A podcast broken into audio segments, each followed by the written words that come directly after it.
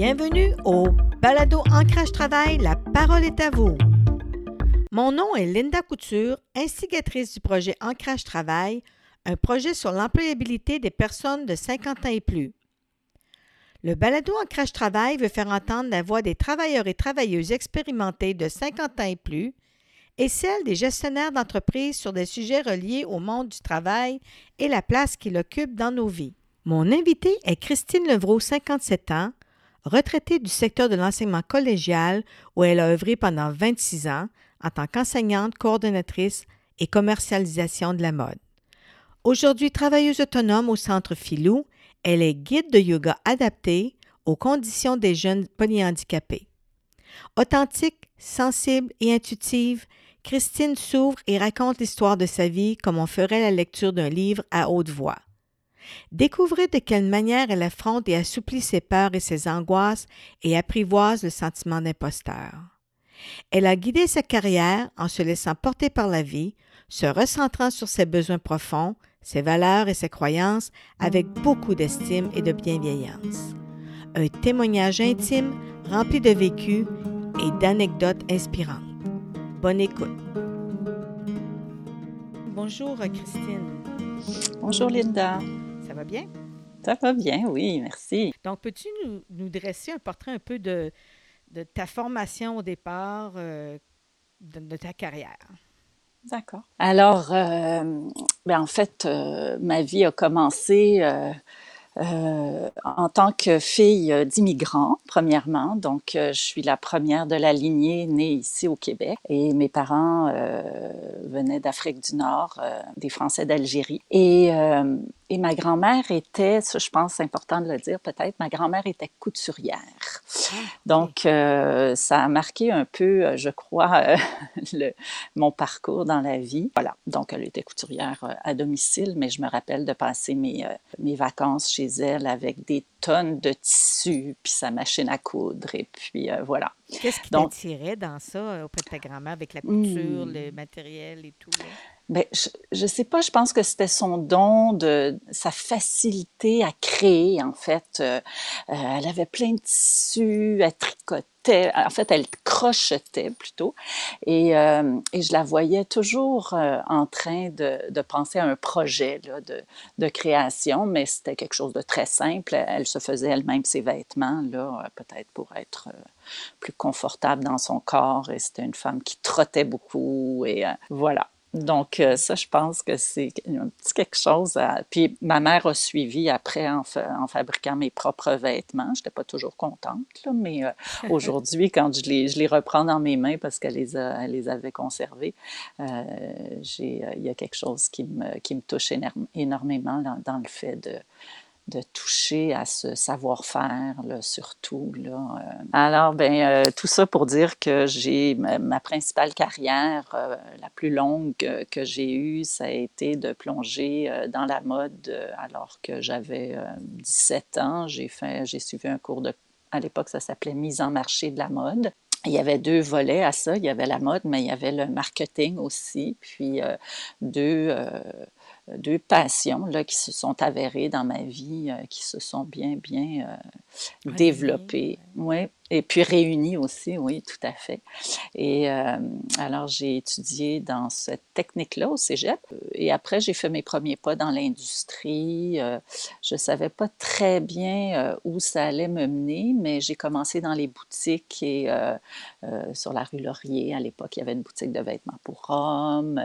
Et puis, tranquillement, j'ai gravi les échelons. Et puis, j'ai, je me suis retrouvée à travailler dans le domaine des achats. j'ai fait mes classes dans dans une grande chaîne de magasins qui s'appelle grande en fait, c'était une petite chaîne de, de grands magasins, voilà, euh, qui s'appelait à l'époque Bonnie Mart, et c'était canadien. Il y avait 47 magasins à travers le pays. Et puis, j'ai appris, là, j'ai fait mes classes en achat comme assistante. Et, euh, éventuellement, j'ai eu l'opportunité de devenir acheteuse pour une chaîne de, de magasins, une chaîne de coopératives euh, qui s'appelle la Fédération des coopératives du Nouveau-Québec, une chaîne de coopératives qui est située dans le Grand Nord du Québec mm-hmm. et qui appartient à la communauté inuite, en fait, euh, de la région. Et le bureau d'achat était au sud, comme il disait, à Montréal. Et euh, c'était une très belle entreprise avec des valeurs euh, profondes. Et je me suis trouvée, en fait, au cœur de, sans le savoir, j'étais vraiment dans, dans, un projet communautaire.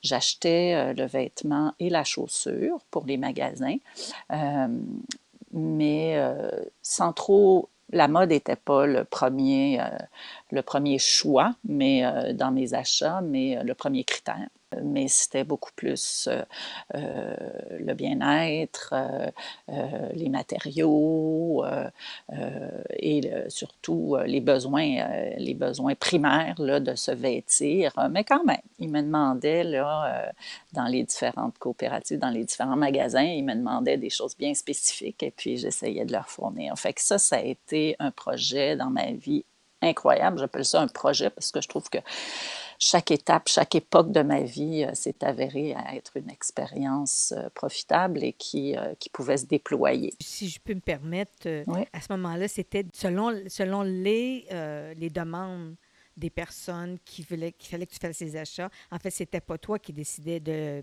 du genre de critères pour l'achat, non?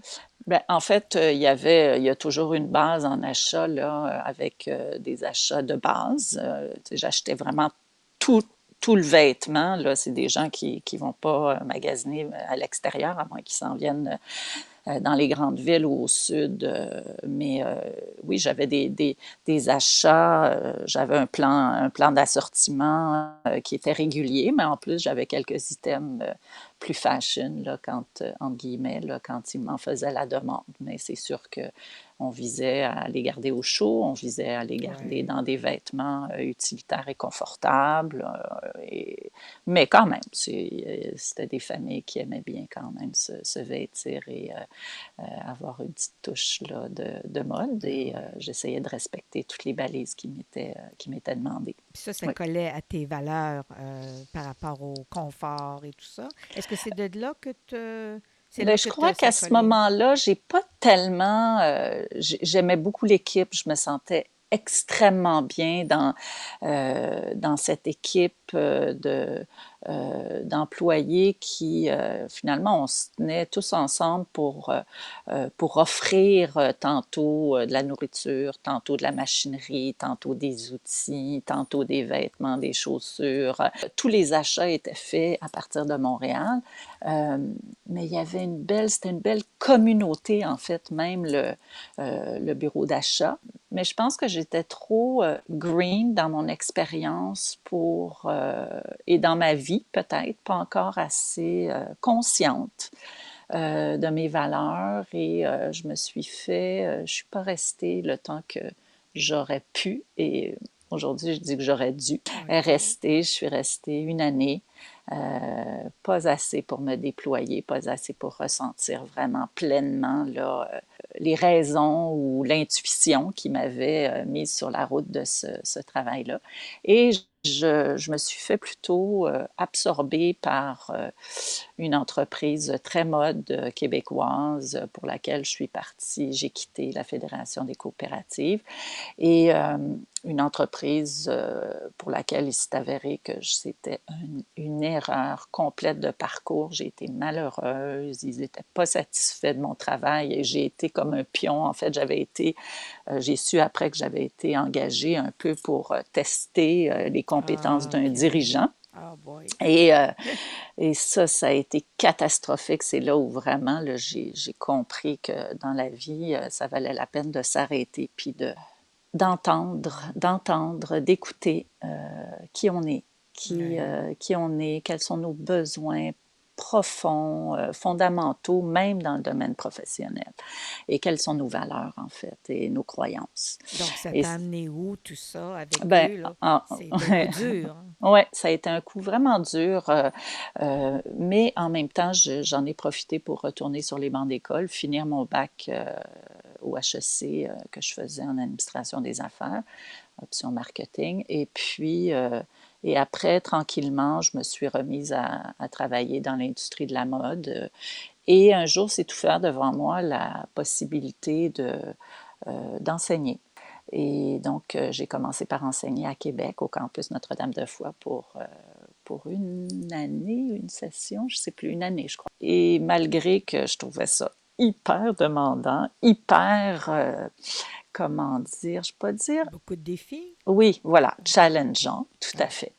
Euh, de se retrouver devant, euh, devant des jeunes comme ça, et, de, et j'étais quand même assez jeune à l'époque aussi. Là. Mais je sentais que j'étais dans, dans mon élément. En fait, j'avais un père qui, qui avait, entre autres, une école de pilotage d'hélicoptère. Et ma mère était enseignante aussi au collégial en mathématiques. Là. Fait que je je sais pas pourquoi, mais il devait y avoir une petite graine d'enseignante en moi ou de guide, en fait. Et, euh, mm. mais j'y croyais pas du tout, du tout, du tout. Et euh, mon contrat s'est terminé à Québec. Je faisais un remplacement et je suis revenue à Montréal. Et euh, et là, j'ai su euh, euh, qu'il y avait un poste qui s'ouvrait au Collège Marie-Victorin, en fait au Cégep Marie-Victorin. Euh, ils ouvraient un nouveau programme qui allait s'appeler commercialisation de la mode. En fait, je ne sais pas si je l'ai dit tout à l'heure, mais à Québec, j'ai enseigné en fait dans le programme de, de mise en marché de la mode, là, dans le mmh. domaine dans lequel j'avais, j'avais étudié et travaillé. Ça permis d'obtenir euh, ce contrat-là, ou plutôt quand même plusieurs années avec le Cégep Marie-Victorin? Oui, tout à fait. J'ai commencé à Marie-Victorin. J'ai d'abord euh, monté le programme parce qu'il y avait déjà un programme de design de mode, mais j'ai euh, été engagée pour bâtir le programme de commercialisation de la mode. Voilà, c'est ce que j'ai fait avec tout mon cœur. Combien de temps tu as fait ça? J'ai fait ça 26 ans. En fait, j'ai mmh. commencé en 93, la session 93-94, euh, l'année en fait. Et puis, euh, ça, ça m'a propulsé comme ça jusqu'à jusqu'en juin dernier, là, en juin 2020. Qu'est-ce qui a fait pour toi que tu as voulu et que tu as demeuré 26 ans au sein de, de cette entreprise-là? Mmh. C'était quoi les... Qu'est-ce qui te gardait là? Parce que tu devais aimer ça, hein, naturellement. Mais je me suis rendu compte que j'étais une personne qui aimait beaucoup quand ça changeait. De vivre dans le changement, de vivre dans la, beaucoup dans le challenge aussi, puis euh, dans la, la créativité. Et hmm. chaque, euh, bon, d'abord, j'ai eu l'opportunité de monter le programme, donc ça, ça a été carte blanche, là. C'était une expérience d'entrepreneuriat, en fait, ou d'intrapreneuriat. Et euh, donc ça, ça a été extraordinaire. Donc pendant, ça m'a porté pendant six ans, là, je te dirais. Puis éventuellement, après, j'ai passé le relais à quelqu'un d'autre, puis j'ai dit, je vais enseigner à plein temps. Mais, euh, et pendant les années, les, années qui avaient précédé, je coordonnais, je montais le programme, je bâtissais l'équipe, mais j'enseignais aussi un peu.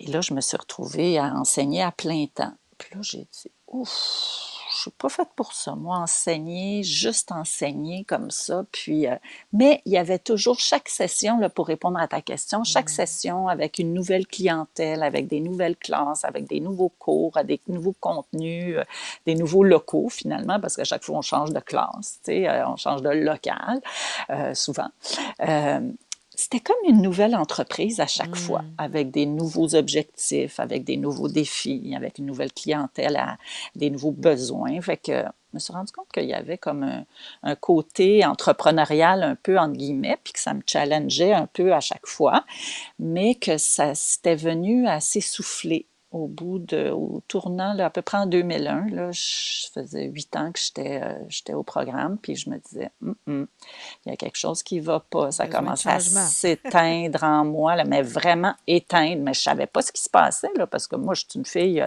je ne réfléchis pas à demain. J'ai jamais eu de, j'ai jamais eu d'objectif de carrière. Euh, je me suis vraiment laissée porter par ma vie. Et, euh, et, là, ben là, j'ai un peu paniqué. J'ai, dit à mon directeur des ressources humaines, euh, vous m'oubliez, c'est fini, je pars. Fait qu'il m'a dit, euh, Christine, vous allez aller réfléchir, prenez un petit moment, là, puis on ne veut pas que vous partiez.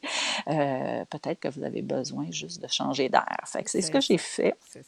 Et j'ai senti que j'avais besoin, je me suis dit, bon, moi, je me sens plus compétente parce que l'enseignement, c'est très demandant.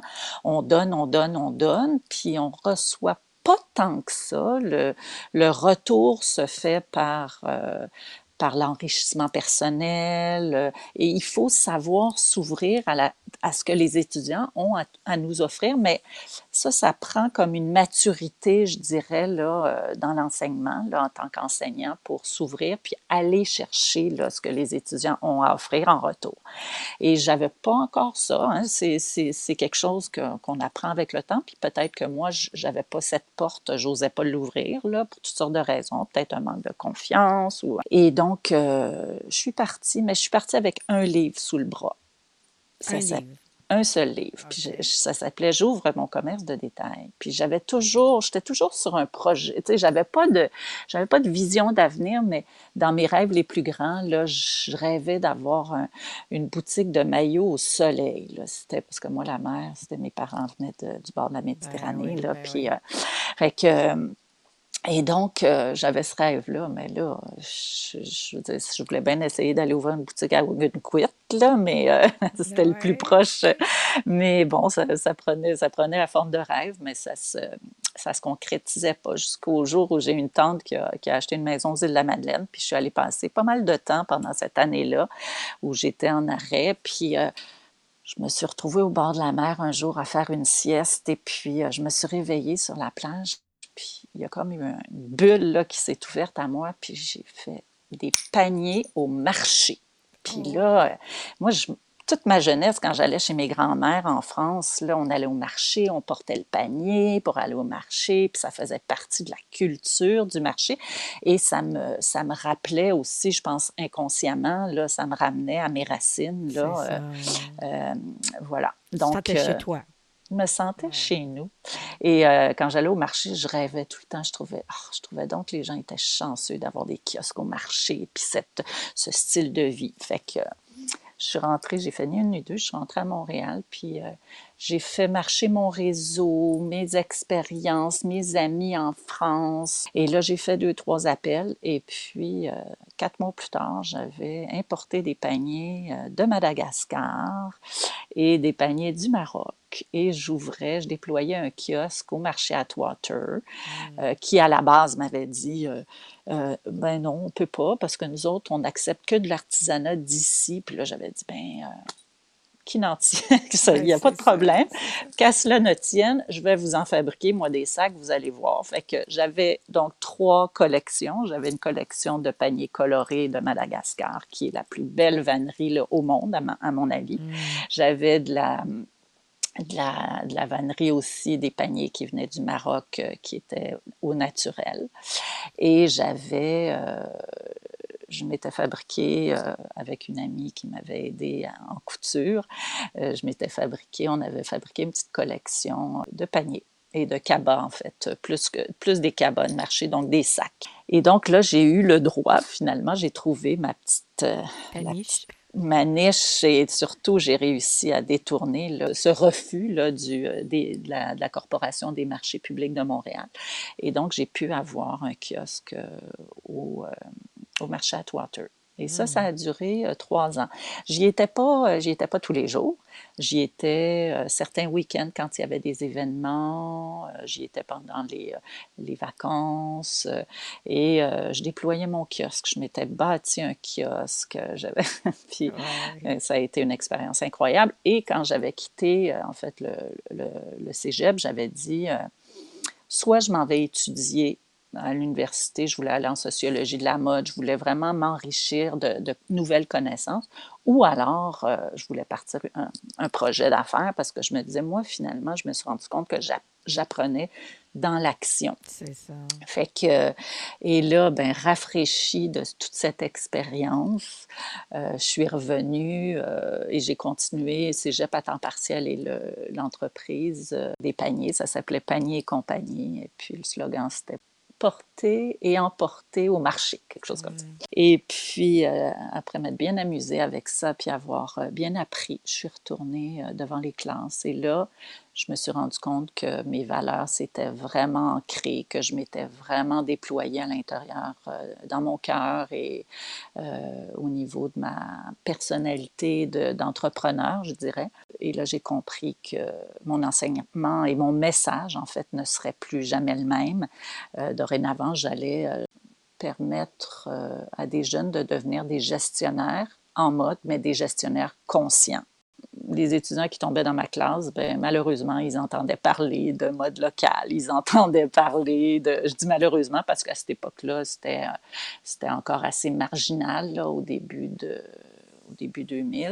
Et on commençait à quand même hein, mettre une croix sur les euh, sacs de plastique. On mmh. commençait à. Et puis, euh, et l'industrie euh, locale avait tellement souffert des ouvertures des barrières douanières, etc. Donc, moi, je me suis vraiment retournée vers ce marché-là et je me suis mise à l'enseigner, en fait. ça, a fait. ça a été au cœur de mes enseignements. En fait, les stratégies étaient les mêmes, sauf que les exemples que je donnais étaient vraiment liés à euh, à la responsabilité sociale, communautaire, locale. Euh, C'était avant-gardiste, hein? parce que dans, tu parles d'éthique, tu parles environnemental. Oui, vraiment, vraiment. Euh, c'était assez marginal et ben oui, c'était avant-gardiste si on veut, même si ça a toujours été là. C'est juste que là, je leur donnais une vitrine. Et je me suis intéressée à des causes aussi, des causes sociales. Euh, quand mes étudiants montaient des événements dans mon cours d'événements, bien, euh, je, leur ordonnais d'une certaine manière. Il n'y avait pas de détour là. Je voulais mettre la mode vraiment au service d'une cause et de différentes causes. Fait que euh, chaque année, je permettais à ces étudiants-là de, de, se conscientiser aussi, pas juste au niveau éthique de la mode, mais au niveau social aussi. Là. Je voulais vraiment, vraiment qu'ils deviennent des gestionnaires conscients, comme moi, je l'étais devenu là, avec mes paniers et j'avais, je m'étais rendu compte que pour moi, un produit avait une âme et il fallait qu'il ait une âme pour trouver sa place là, entre les mains d'un consommateur. Fait que voilà. Donc, euh, Donc ça, ça t'a amené, euh, c'est quoi le passage entre la question mode et le yoga? Oui, bonne question.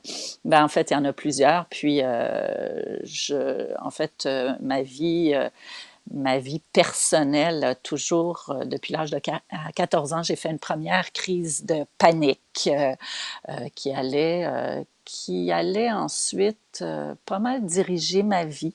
Je suis restée euh, assez accrochée à cette, euh, cette, euh, ce sentiment de perte de contrôle sur moi et ça a marqué le restant de ma vie jusqu'à encore aujourd'hui, je dirais. Et ça, ça a un peu guidé ma carrière, mais sans trop je suis assez contente et fière de la carrière que j'ai faite. J'ai fait beaucoup de détours dans ma vie personnelle, mais dans ma carrière, j'ai heureusement, je suis restée assez ancrée euh, et j'ai suivi ma route. Euh, parce que ça m'a vraiment rendue heureuse de travailler dans l'industrie de la mode, mais il y avait vraiment des, des endroits et des, des tâches que je devais éviter parce que ça m'amenait dans des états euh, psychologiques euh, euh difficiles. C'est mm. ça. Mais et je l'ai caché là, pendant, pendant longtemps. J'en ai jamais parlé là, à mes étudiants, mais éventuellement, c'est venu, là, j'en parlerai tantôt. Donc, euh, euh, c'est ça. Donc, un jour, au tournant de 2000, hein, quand même, je, quand toujours ce, tournant-là, moi, j'ai toujours dit, ça n'a pas changé ma vie, mais finalement, euh, en rétrospective, ça a beaucoup changé ma vie, le tournant du, du siècle. Et j'ai une amie qui m'a dit, pourquoi tu n'essayes pas de faire du yoga? Et je me suis retrouvée donc dans une école de yoga chez Lynn Saint-Roch particulièrement. Et je me suis retrouvée entre les mains de, profs euh, qui avait une approche euh, euh, très féminine, très gracieuse, très, très intuitive et très kinesthésique aussi. Et je me suis rendu compte que mes peurs paniques n'étaient pas éloignées du fait que j'étais une personne très, très sensible dans tous les sens du terme. et le yoga m'a amené à, à me retrouver, à reconnecter avec mes sens. Euh, et je pense que mon projet d'affaires des paniers n'était pas éloigné de ça, c'est-à-dire que euh, j'étais très sensible à la culture derrière le produit, hmm. sensible aux, aux, artisans et aux artisanes qui avaient travaillé autour de ces produits-là. Donc, les sens, là, vraiment dans leur, avec un grand S. Et euh, j'ai jamais plus quitté mon tapis de yoga. C'est devenu comme un style de vie. Et un jour, ben, j'ai décidé de il, nous était offert de, faire, de suivre une formation de professeur de yoga, mais à la base, comme pour s'enrichir nous-mêmes euh, sans, sans, vouloir absolument euh, enseigner. Et de toute manière, j'étais déjà enseignante dans le domaine de la mode, mais j'ai suivi cette formation-là pour mieux comprendre ce que, ce que me faisaient les effets du yoga, en fait et toujours avec euh, Lynn Saint-Roch. Et je suis sortie de cette formation-là vraiment pas prête à enseigner, mais beaucoup plus, euh, beaucoup plus ancrée dans ma vie, beaucoup plus en confiance, euh, prête à mieux affronter mes peurs, euh, les effets de mes peurs sur mon corps. Donc, de détourner un peu mon mental finalement. Mm-hmm. Et aussi très en contact avec, beaucoup plus en contact avec mon intuition, mes feelings, et, assez en confiance drôlement de, de mes intuitions, de, de mes ressentis, et, euh, et, mais pas encore super consciente de ça, parce que la conscience, ça se développe euh, jusqu'à la fin, je pense. Et donc, euh, je, je me suis laissée porter là-dedans. J'ai essayé de... Bon, là, mes amis me disaient, « oh, donne-nous des cours au cégep. » Fait qu'au cégep, j'ai fait des petits cours avec les profs, des petites capsules, mais je me sentais... sécuritaire aussi, avec du monde que tu connais. Oui, c'est ça. Je restais vraiment dans un cadre euh, où c'était pas trop challengeant. Mais bon, j'explorais. mais ça répondait pas. Je me sentais imposteur. Je sentais pas que c'était ma place là, face à, face à ces corps-là. Je sentais pas que. Alors, bon, D'accord, j'ai laissé passer. Euh, après, je suis allée suivre une autre formation, celle-là qui m'a aussi beaucoup aidée, une formation en Floride avec un prof, euh, une formation de NIA, NIA qui voulait dire à l'époque euh, Non-Impact Aerobic, mmh. mais ça s'est transformé en fait, puis la, la personne qui a développé cette technique-là, c'est une technique qui prend ses sources dans les Healing Heart, donc tout ce qui est yoga, tai chi, dans la danse, beaucoup de danse moderne, beaucoup de free dancing, euh, dans les arts martiaux aussi. Puis, euh, tu touchais pas mal de choses pour essayer de voir où était ta place aussi. Oui, hein, oui, parce que tout à fait. Puis j'avais j'avais dansé. Moi, je suis euh, j'ai dansé le flamenco dans ma vie. J'ai dansé le ballet. J'ai essayé aussi de la danse moderne, mais ça, j'y accédais pas. Mais là, d'un seul coup, ça s'est ouvert. Fait que bon, je suis revenue avec ce diplôme-là, c'est un teacher training, et euh, je, suis revenue avec ça en me disant, oh, ça, là, je veux l'enseigner. Je savais pas pourquoi, mais je disais ça, c'est porteur pour le corps, pour l'esprit, pour la confiance, pour, pour l'être, en fait. Je sentais que ça allait encore plus profondément là, au, au cœur que le yoga encore, parce que j'avais l'impression de me déployer, de me laisser beaucoup plus aller là-dedans.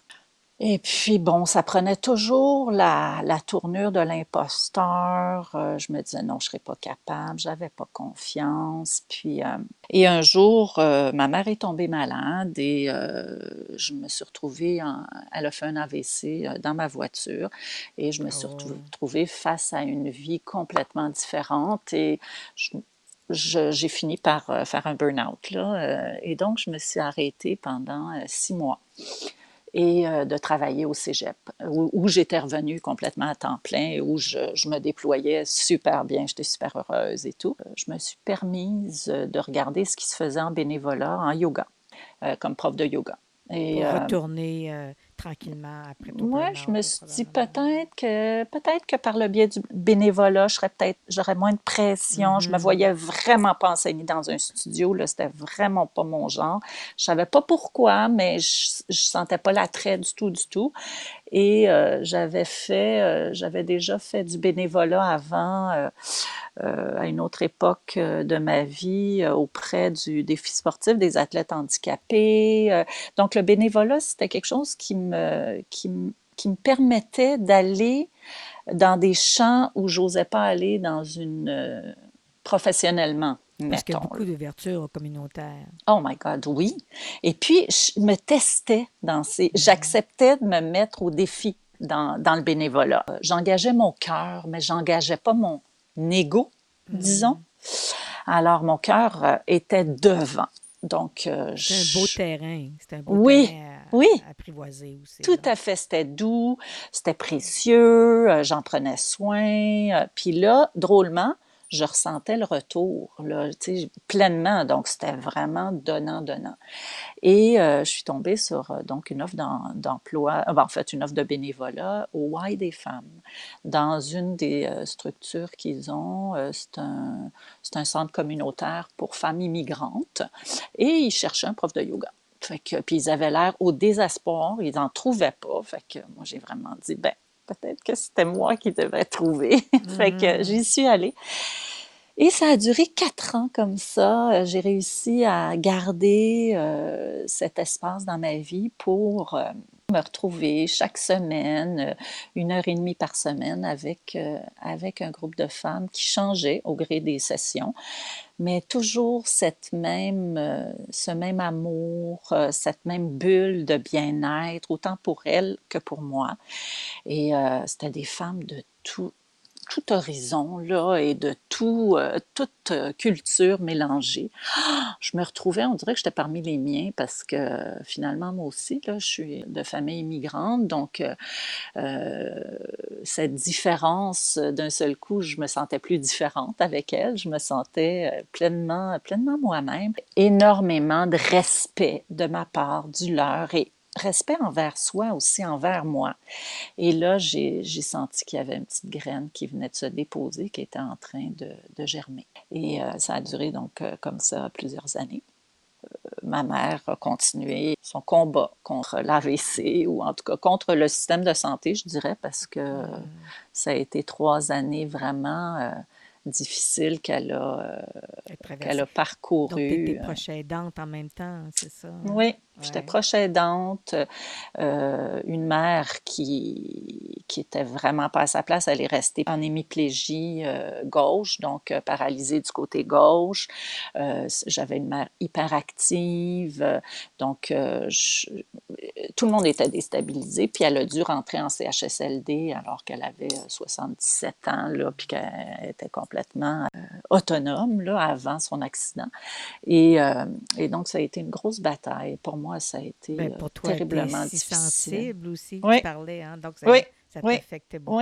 oui, tout à fait. Fait que j'avais besoin, donc le Why des femmes, ça me permettait de m'ancrer d'une certaine façon, d'ouvrir mon cœur autrement, euh, d'assouplir en fait cette, cette détresse qui m'habitait là aussi, et puis euh, de me recharger, euh, de recharger mes batteries pour retourner auprès de ma mère. Et, et tout ça en tant qu'enfant unique en fait, parce que je, je suis seule, comme j'ai pas de frères et sœurs. Donc, euh, j'ai accompagné ma mère là-dedans, comme j'ai pu. hein. Euh, comme on dit en yoga, on fait du mieux qu'on peut. Et euh, j'ai mis donc à profit toutes les connaissances que j'avais euh, spirituelles. Je, les ai, je les ai déployées, je les ai testées, je les ai observées, je les ai ressenties. Et un jour, ma mère était en institut de réadaptation. Elle est restée là euh, un, un bon bout de temps.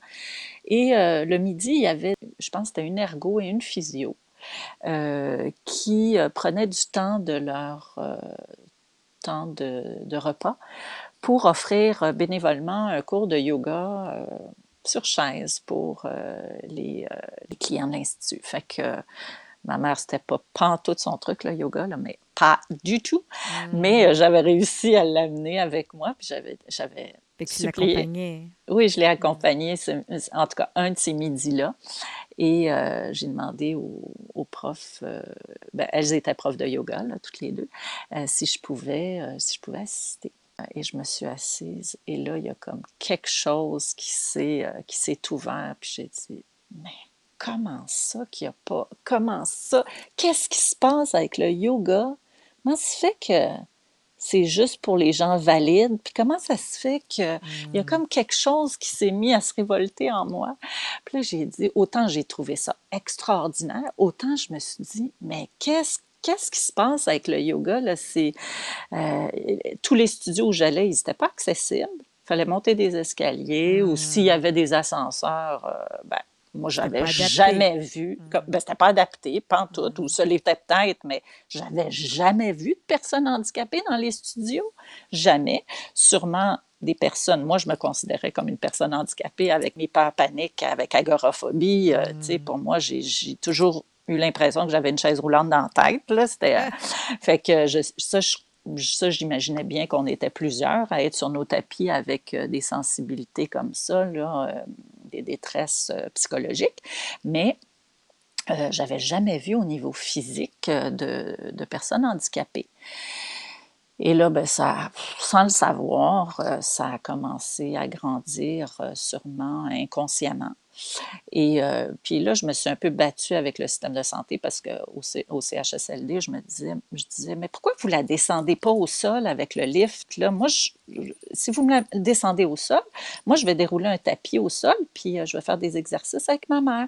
Puis là, il me disait, ben non, ben non, ben non, ça se fait pas, puis ben non, c'est pas adapté, puis ben non, puis ben non, puis puis là, ils ont décidé d'arrêter la physio pour elle, d'arrêter l'ergo sous prétexte qu'il n'y avait pas de, il y avait pas d'avenir là, euh, puis il n'y avait pas de budget non plus pour les personnes comme elle. Il y avait un nombre limité, je pense, de sessions normalement aussi. Oui, exact. Puis euh, quand il n'y avait vraiment pas de, euh, comment ils disaient ça, de possibilité de développement plus que ça, ils arrêtaient. Hmm. Fait que ça m'a révoltée. Puis un jour, par hasard, il, s'est produit quelque chose d'incroyable dans ma vie. Euh, je connaissais déjà un couple de parents euh, qui, euh, qui avait un enfant polyhandicapé et qui avait mis en fait un centre de répit pour les familles avec euh, des enfants polyhandicapés, des enfants aux conditions complexes, qui avait mis au monde ce, centre-là qui s'appelle le Centre Filou. Et je connaissais Diane, sa fondatrice, et Sylvain, le mari de Diane, qui était un ami d'enfance à moi.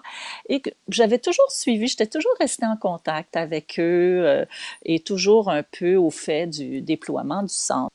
Ça faisait quelques années que lors de leur, euh, leur en camp euh, annuel. Je donnais deux certificats cadeaux, oui, euh, pour des séances de, yoga, parce que je me disais, ben, s'il y a des parents d'enfants qui, peuvent euh, bénéficier de ça, ben, tu c'est une initiation là, au yoga et puis et ou des séances de yoga régénérateur. Fait que et donc, euh, c'est sûr que mon nom avait circulé un peu dans, l'organisme. Et un jour, je reçois un appel comme ça qui me dit euh, Bonjour, euh, bon, c'est le centre Filou. Écoutez, est-ce qu'on aimerait ça pouvoir vous rencontrer parce que on vient de déménager dans des locaux dans un ancien couvent et on a une belle petite chapelle au cœur du du centre maintenant, et on aimerait la faire vibrer au, rythme du yoga. Et euh, on n'a pas d'idée, mais on, a pensé que si on s'assoyait peut-être avec vous, on pourrait réfléchir un peu et peut-être que vous aimeriez donner des cours. Euh, euh, on est à côté de l'université, peut-être qu'on pourrait accueillir des étudiants ou en tout cas, ou le personnel chez nous. En tout cas, est-ce qu'on peut vous rencontrer? Mais j'ai dit, mais absolument. Alors, euh, on s'est rencontrés et euh, on s'est mis à réfléchir. Et j'ai dit, bon, ben, j'ai dit, écoutez, laissez-moi laissez-moi vous faire une proposition, puis euh, je vous écris, je vous envoie tout ça. Et drôlement, moi, je, pas pratiquante. Je suis, je suis, catholique, mais je ne suis pas pratiquante. Et, mais ça m'est arrivé d'aller dans des églises. À chaque fois que je rentre dans une église, à chaque fois, je me sens bien. Puis je me dis ah, qu'on est bien, puis c'est calme, puis c'est la lumière, puis je sais pas, il y a quelque chose. Puis à chaque fois, je disais, oh, mon rêve, ce serait tellement de pratiquer le yoga dans une église. Et puis là, j'avais comme ça qui m'était servi sur un plateau d'argent, une petite église, donc un une petite chapelle au centre de ce centre-là qui fait du bien à toutes ces familles et tous ces enfants depuis 15 ans. Euh, j'ai dit, oh mon Dieu. Fait que j'ai réfléchi, mais j'avais le cœur qui battait quand même parce que l'imposteur en moi était, était quand même toujours là. Fait que je me suis dit, bon, ben, je vais leur faire la proposition qu'on commence d'abord par le personnel et puis après on verra. Fait que j'ai dit, euh, je C'est une clientèle que tu connaissais davantage aussi au niveau ben, des jeunes, c'est ça, c'est particulièrement des jeunes. Euh, puis bon, ben, ça y est, ça faisait quand même plusieurs années maintenant que je m'étais un peu déployée devant les femmes au Y. Donc, euh, ben, c'est ça. Fait que là, je me suis dit, ben, je me sens à l'aise avec le personnel. On va faire ça une fois par semaine et puis on va voir tranquillement. J'ai dit, moi, je vais prendre possession un peu de l'espace. Je vais voir comment je m'y sens. Je vais déposer mon cœur là. Puis tranquillement, on verra après pour d'autres projets. Et j'ai fini le mail en disant, et pourquoi pas un jour faire du yoga avec les enfants? Donc, qui sont des enfants polyhandicapés, avec, aux conditions complexes, euh, qui sont tantôt, euh, souvent, c'est un amalgame de, handicap euh, physique et d'handicap mental, donc intellectuel. Donc, Comment ça a été reçu de leur part? Bien, ça a été reçu. Écoutez, ils ont dit OK le personnel, mais non, on veut tout de suite essayer avec les ah! enfants. fait que là, j'ai dit Oh my God, qu'est-ce que je viens de faire là? Et puis, et puis ça, Écoute, Linda, ça s'est passé là, comme, euh, comme une lettre à la poste. J'ai pas été énervée, je me suis préparée, mais sans plus. C'est comme si mon, mes premiers pas dans le yoga, de manière gracieuse, de manière euh, euh, connectée vraiment à mon cœur, un yoga très féminin, un yoga, encore une fois, beaucoup dans les sens et dans le toucher. J'allais tout porter ça, là. J'avais tout mon panier qui était rempli de tout ça. Puis je suis arrivée là-bas le premier jour. Puis j'ai dit, OK, là, je vous le dis tout de suite. J'ai dit, on se fixe zéro objectif. Il y a juste une intention, c'est de faire du bien et euh, de créer de l'espace à l'intérieur de ces corps-là et dans les cœurs des enfants. Et puis, euh, et ça a été mon, ma première intention, puis deux ans plus tard, ben ce l'est encore. Et euh, il s'est passé toutes sortes de choses depuis. En fait, au début, on, le faisait de manière vraiment exploratoire. Moi, je savais pas s'il y avait, j'avais cherché, j'avais rien vu à Montréal, au Québec, qui se faisait de cette manière-là. Euh, j'avais vu que oui, il y avait du yoga pour les jeunes autistes, il y avait du... Euh, mais et je, me suis mise à faire une recherche internationale et là, je suis tombée sur un organisme euh, anglais, en fait, à Londres, euh, qui euh, s'appelle Special Yoga, Special Yoga for Special Needs. puis bon, il y a toutes sortes de, de formations là, qui qui sont données euh, et c'est donc une technique qui a été développée euh, dans les années 70 euh, par, par une maman qui, elle, était prof de yoga et qui avait mis au monde un enfant, une jeune fille, un bébé trisomique. Et les médecins lui disaient, voici, ton enfant va peut se développer, il va se développer comme ci, comme ça. Euh, alors, c'était peu, peu, peu lumineux mm. comme, euh, comme promesse de vie. Et puis, elle, elle a dit, ah, ah, moi, je suis prof de yoga, moi, je vais travailler en yoga avec ma fille. Et puis, c'est avéré qu'elle euh, qu'elle s'est développée complètement, là, autrement que ce qui avait été promis par les médecins.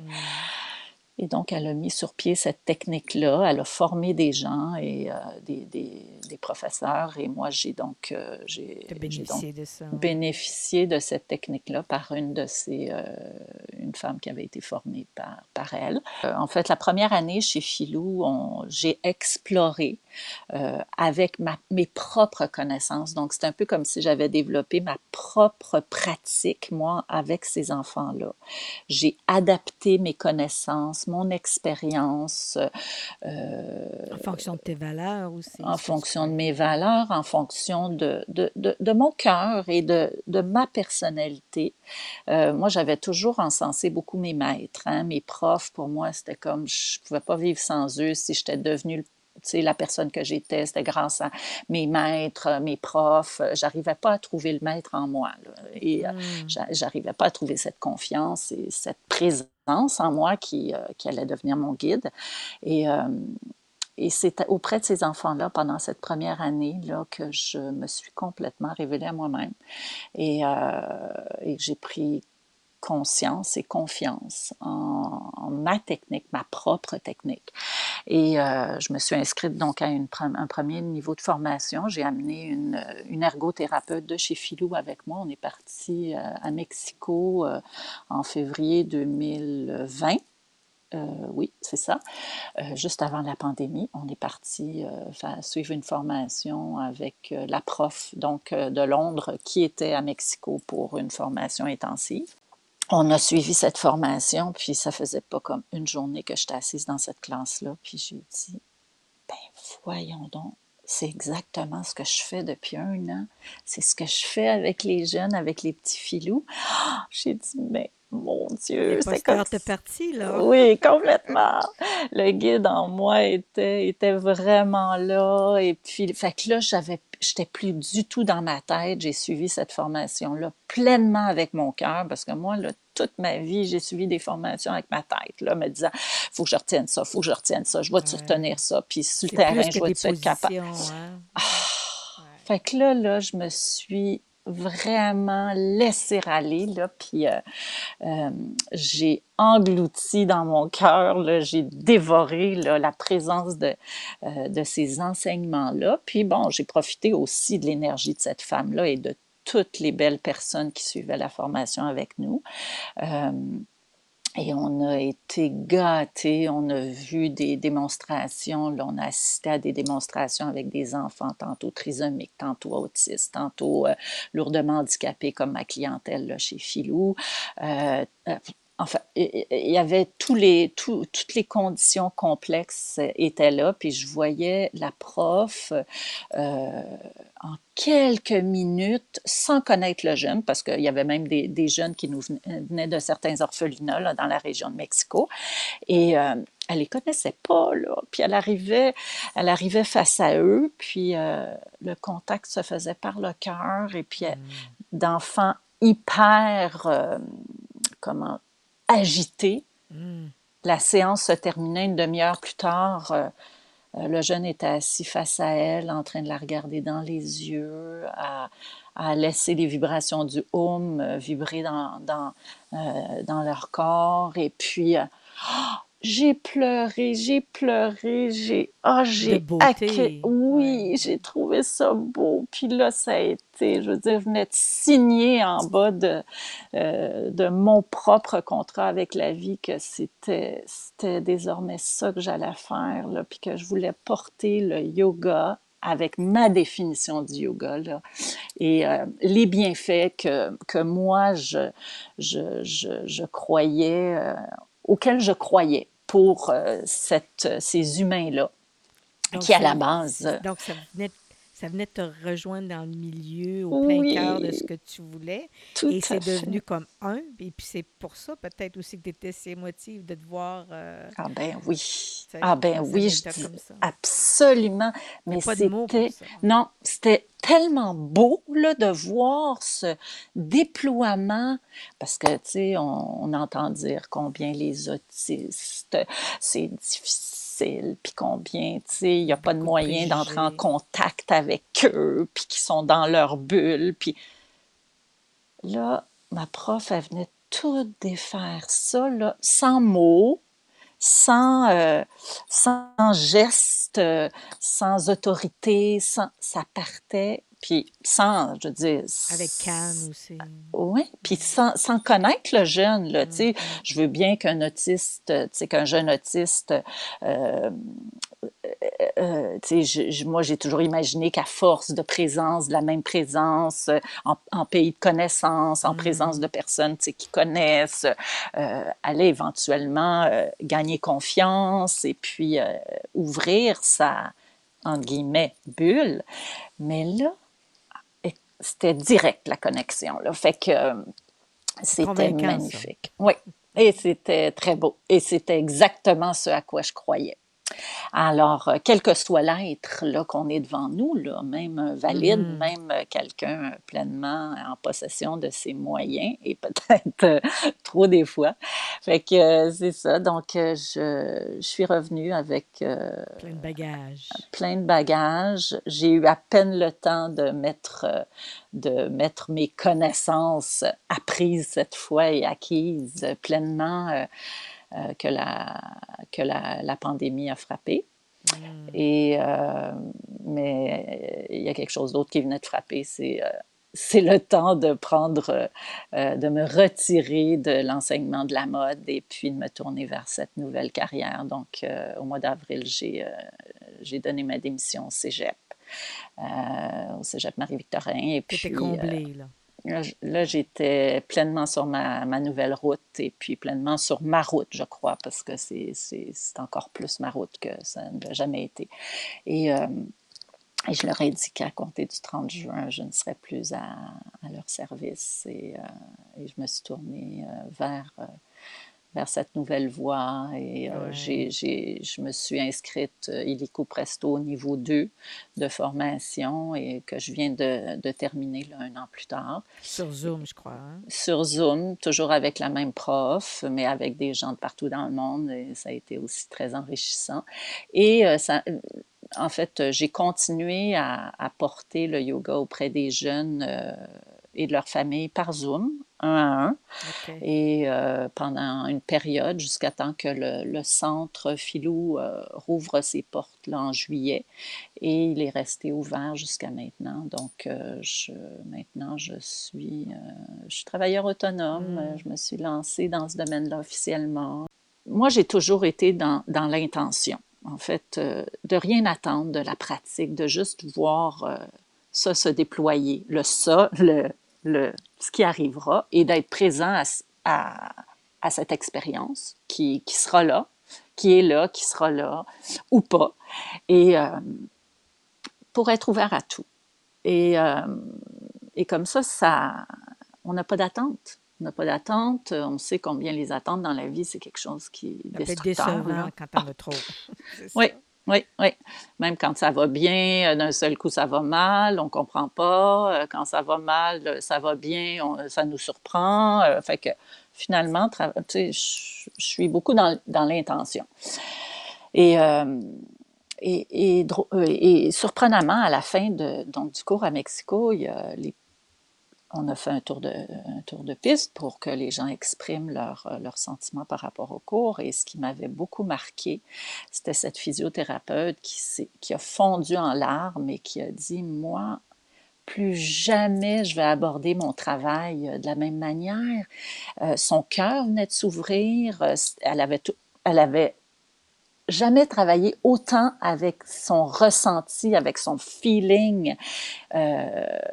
Elle dit, elle dit, moi, je veux plus répondre à des objectifs. Elle dit, ça me met tellement de pression quand, quand je reçois un dossier là, de mes patrons qui me disent, euh, OK, ce client-là, voici ses objectifs à travailler, puis je sais pas quoi. Puis elle dit, je suis tellement détruite à chaque fois que que ça se passe pas. Là. Fait que, euh, elle a dit à partir de maintenant, c'est sûr que j'aurais pas le choix que de, de travailler dans l'intention d'un objectif, mais plus jamais je vais me mettre cette pression mm. de d'atteindre l'objectif et je vais, je vais travailler par un autre, euh, un autre médium qui va être celui de mon cœur et du ressenti et de me permettre euh, de, de, travailler d'élargir ma pratique là, à quelque mm. chose de plus... Euh, qui correspond davantage à, ce qu'elle veut faire. Oui, puis d'être dans un état aussi, de se mettre dans mm. cet état d'ouverture d'espace, parce que sinon, euh, le client rentre, euh, il faut qu'il bouge son épaule, on fait les exercices, puis je sais pas quoi.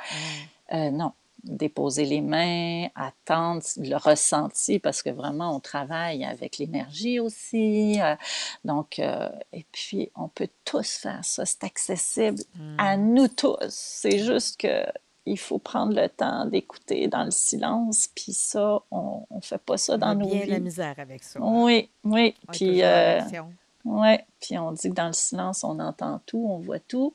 Et euh, puis des fois, oui, ça fait peur d'être dans le silence, là. Puis, euh, mais c'est beau. C'est une connexion. En fait, c'est un yoga de cœur à cœur. C'est mm. vraiment ça. Et euh, ça paraît peut-être pour certains inaccessible, intangible, mais ça reste que les jeunes rentrent dans la séance et euh, en ressortent euh, toujours euh, transformés avec... et heureux. Oui, il y a toujours, toujours un petit quelque chose qui se passe. place. Et euh, c'est sûr que mes intentions sont toujours les mêmes, de ramener du calme, de créer de l'espace dans le corps des jeunes, de ramener le jeune en contact avec son corps, avec chaque partie de son corps, et puis euh, de, de, le ramener en contact avec son cœur, son souffle.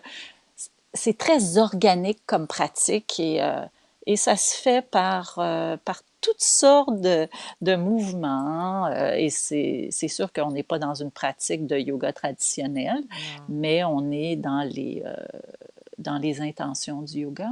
Pour terminer, si tu as probablement autre chose à, ajouter? Ce que je souhaite, mon plus grand souhait, c'est, c'est vraiment de pouvoir euh, de rester sur cette voie-là. -là, j'ai dit l'autre jour, j'ai dit à la, une des gestionnaires chez Philou, j'ai dit, mais vous êtes pogné avec moi là, jusqu'à quand je veux faire ça jusqu'à 85 ans moi là, là je veux faire ça pour le en fait je sais pas pourquoi j'ai mis un âge là mais je veux faire ça pour le restant de mes jours hmm. autant pour toi que pour les autres que pour les enfants tout à fait tout à fait. Je trouve que c'est une communauté qui qui est méconnue euh, on, on s'ouvre à beaucoup de choses une chance depuis euh, depuis quelque temps là mais il y a encore beaucoup de méconnaissance de ces êtres-là qui sont exactement comme nous à l'intérieur. On est tous pareils, on est tous des êtres humains. C'est très, très inspirant, puis euh,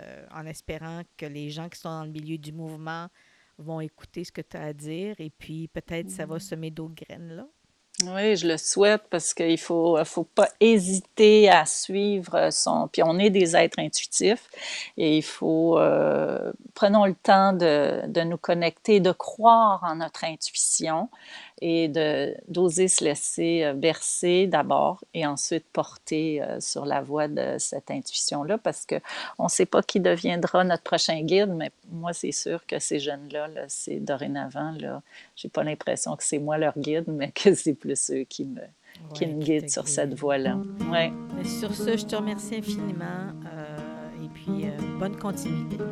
Merci beaucoup, Linda. Merci. Aux auditeurs et auditrices d'avoir écouté cet épisode d'Ancrage Travail. Voulez-vous en connaître davantage sur différents enjeux qui touchent le monde du travail? Alors suivez-nous sur facebook.com barre oblique Ancrage Travail et s'il vous plaît, partagez dans vos réseaux. Au revoir et à notre prochain épisode.